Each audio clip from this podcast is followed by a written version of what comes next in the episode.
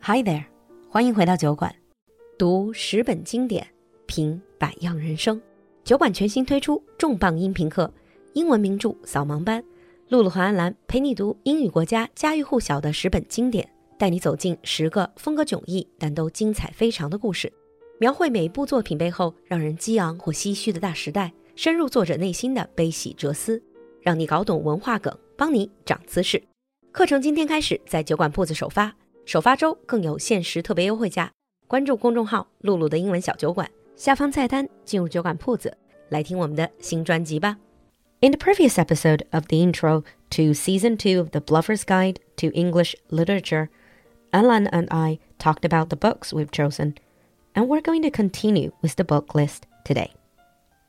And similar to Alice, we've also got another story of a young person who is coming of age.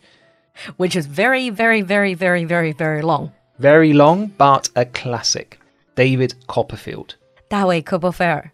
Well, you're British. You pretty much have to talk about Dickens. I do. And David Copperfield was Dickens's favourite book. He actually says, This is my favourite book. Well, it's perhaps it's because it's uh, partly autobiographical. Well, yeah.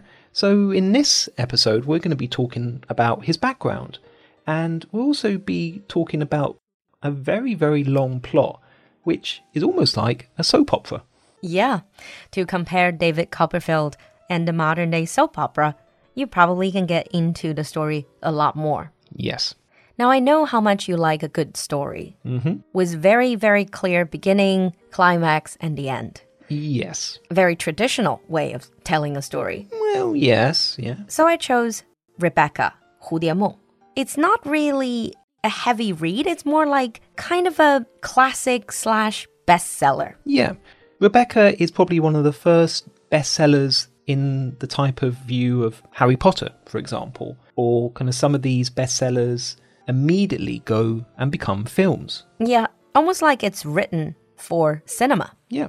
So this is pretty much one of the first film adaptations in history. It's a very eerie tale. It's like classic suspense and gothic. Yeah. 我相信很多人都看过希区柯克当年的那个《蝴蝶梦》的电影，and we're gonna tell you the story. It's not a hugely profound book, but it's a fun read. Yeah. And talking about Gothic, another one of the books you chose, The Picture of Dorian Gray by Oscar Wilde. I chose the picture of Dorian Gray 道林格雷的画像 majorly because it was written by Oscar Wilde. Oh, yes. Mm. 因为这是瓦尔德的唯一的一部长篇小说。 Oh, yeah. We go so much into Oscar Wilde's background, the stories, the scandals as well. mostly the scandal. Mostly the scandals. and also how this book has so many hidden references to, well, things beyond friendship among men. Yeah. Very interesting if you go into it, but it's also a quite unsettling tale of its time. Yeah. And as you were saying about the picture of Dorian Gray, I chose another book that was written roughly at the same time, but is completely different. So, late 19th century. Late 19th century, and this is one of the first science fiction books written in English The Time Machine by H.G. Wells. 时间机器其实就是《生活大爆炸》里面 Sheldon 他们总在说的那个 The Time Machine。 Yeah. And it's pretty much the prototype of all of these time traveling, time machine related movies, comic books. That was Bizu. That was the prototype. and it's all started from this particular book. And the author, Wells, was a very interesting character as well. Mm-hmm. But honestly, that book contained a lot of very, very unsettling details. Yeah, but I quite like it. It's still a good tale, it's still a good story. And honestly, if future looks like that, I don't want the future to come. Yeah, but then again, compared with your other book that you chose, Like Brave New World is not much better. yeah. but I'm also thinking that, you know, my book was quite a nice, simple tale science fiction, time machines, etc. The story that you chose was all about time, but it was quite hard to understand. I know what you're talking about.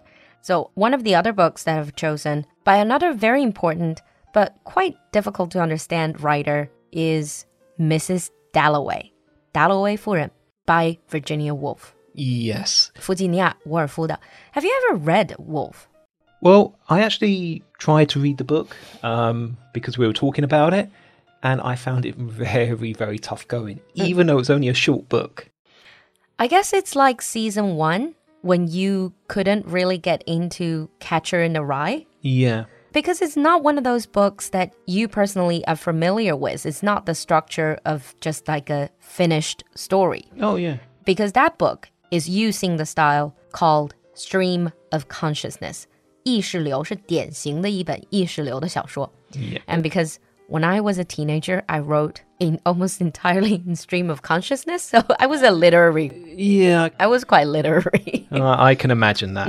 就我是这种文艺少女、文艺青年，然后文艺中年这样一步步走过来的。So if you're similar to me, if you like literature as in pure literature and can appreciate the different styles of literature rather than just a story reader, I think you can probably get into it more than Alan did. Yes.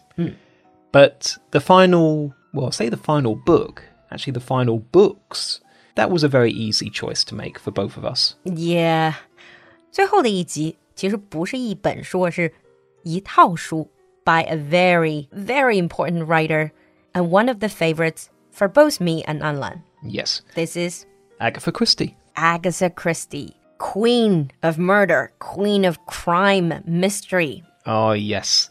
Now, that was a really, really fun episode because, as Lulu said, we both love Agatha Christie. So, any films, TV shows, and in particular the books. We watched them all. We read them all. Yes. So in this, we're not focusing on one book and no spoilers for you because all of these are mystery who done it. We basically introduced the two main detectives that she wrote, that she created, Poirot and Miss Marple. Yes. And we also talk a little bit about the common themes in Agatha Christie's work because most of the books they do follow a very very similar pattern. Mm. And a lot of it has to do with how she grew up, how she lived her life. Yes. Okay, and that ends our selection.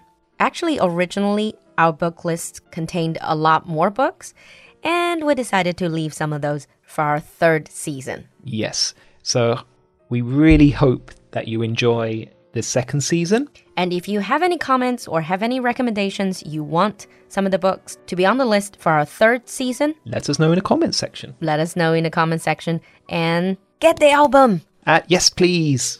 We'll see you next time. Bye. Bye. 这周二晚上八点半以及这周日下午三点，我们会在微信视频号做两场开学季以及英文名著扫盲班第二季发刊直播。除了有新专辑上新周和铺子开学季的特别优惠，还会送出免费专辑和现金红包哦。关注我们的微信视频号“露露的英文小酒馆”，在视频号主页预约我们的直播，别错过啦！